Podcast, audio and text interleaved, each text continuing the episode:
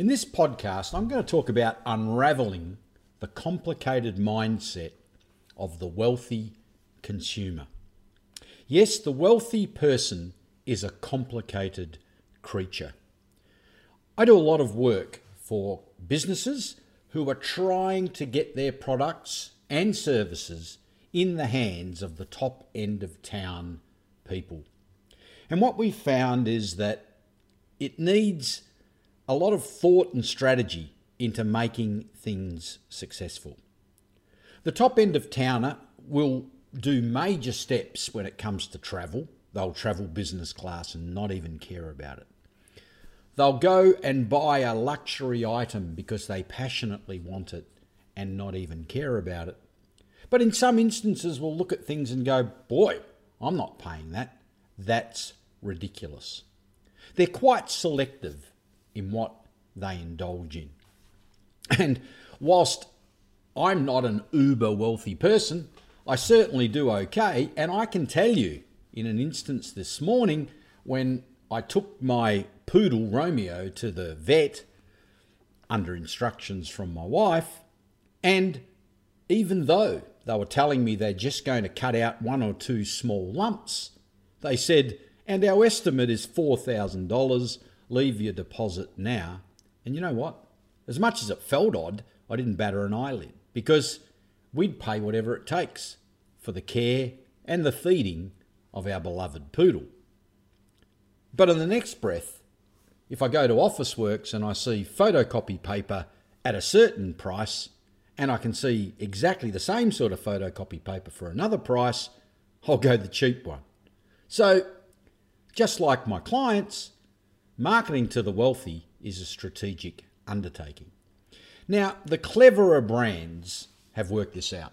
And if you have a look at the real Uber luxury, the Mercedes, the Coach bags, and the like, you'll see they do a strategy called the luxury drop down, where usually they provide a lower price product, it's somewhat smaller, it has fewer features, but it's still got the same quality, it bears the same brand name, and it's there to encourage the affluent consumer to cross the luxury line without qualm.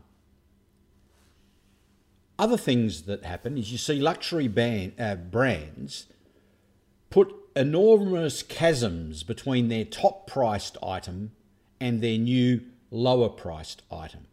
For example, you can buy a Vera Wang dress for $10,000.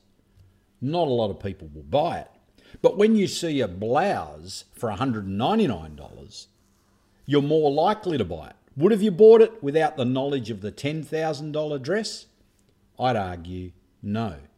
So it serves you well to have an ultra expensive offering. Some marketers are a bit untoward with this and put up red herring priced goods and services and hope no one buys them, thinking that that will make it easier down the list. If you want to see a great example of that, by the way, I suggest you go to the Fullerton in Singapore and ask for their wine list. you will see wines on that wine list for 430,000 Australian dollars.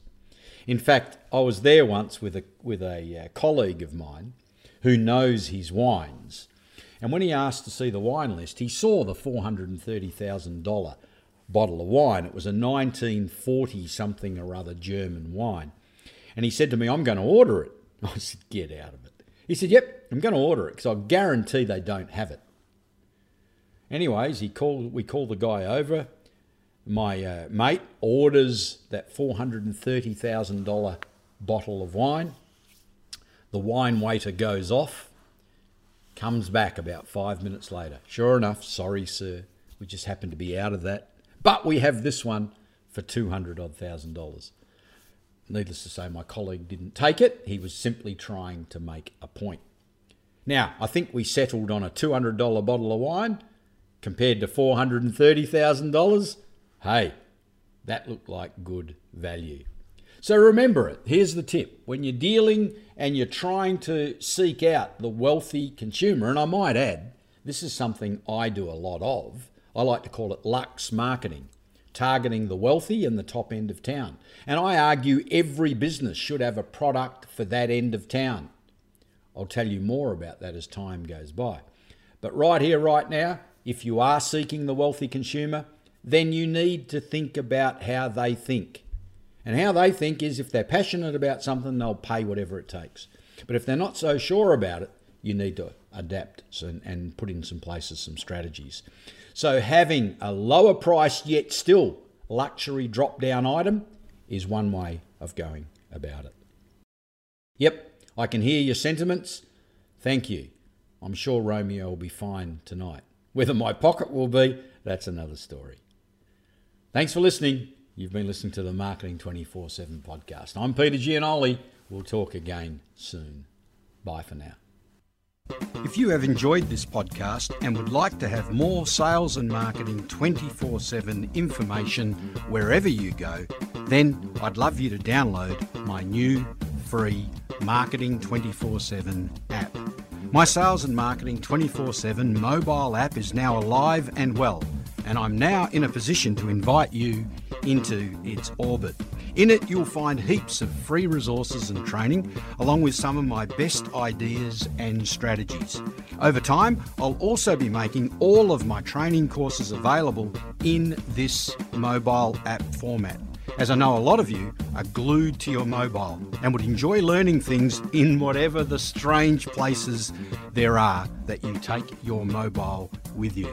So, if you're interested in checking out my free Marketing 24 7 mobile app for lots of marketing and sales strategies, tips, training, and all things sales and marketing, please go to my website, petergianoli.com forward slash app.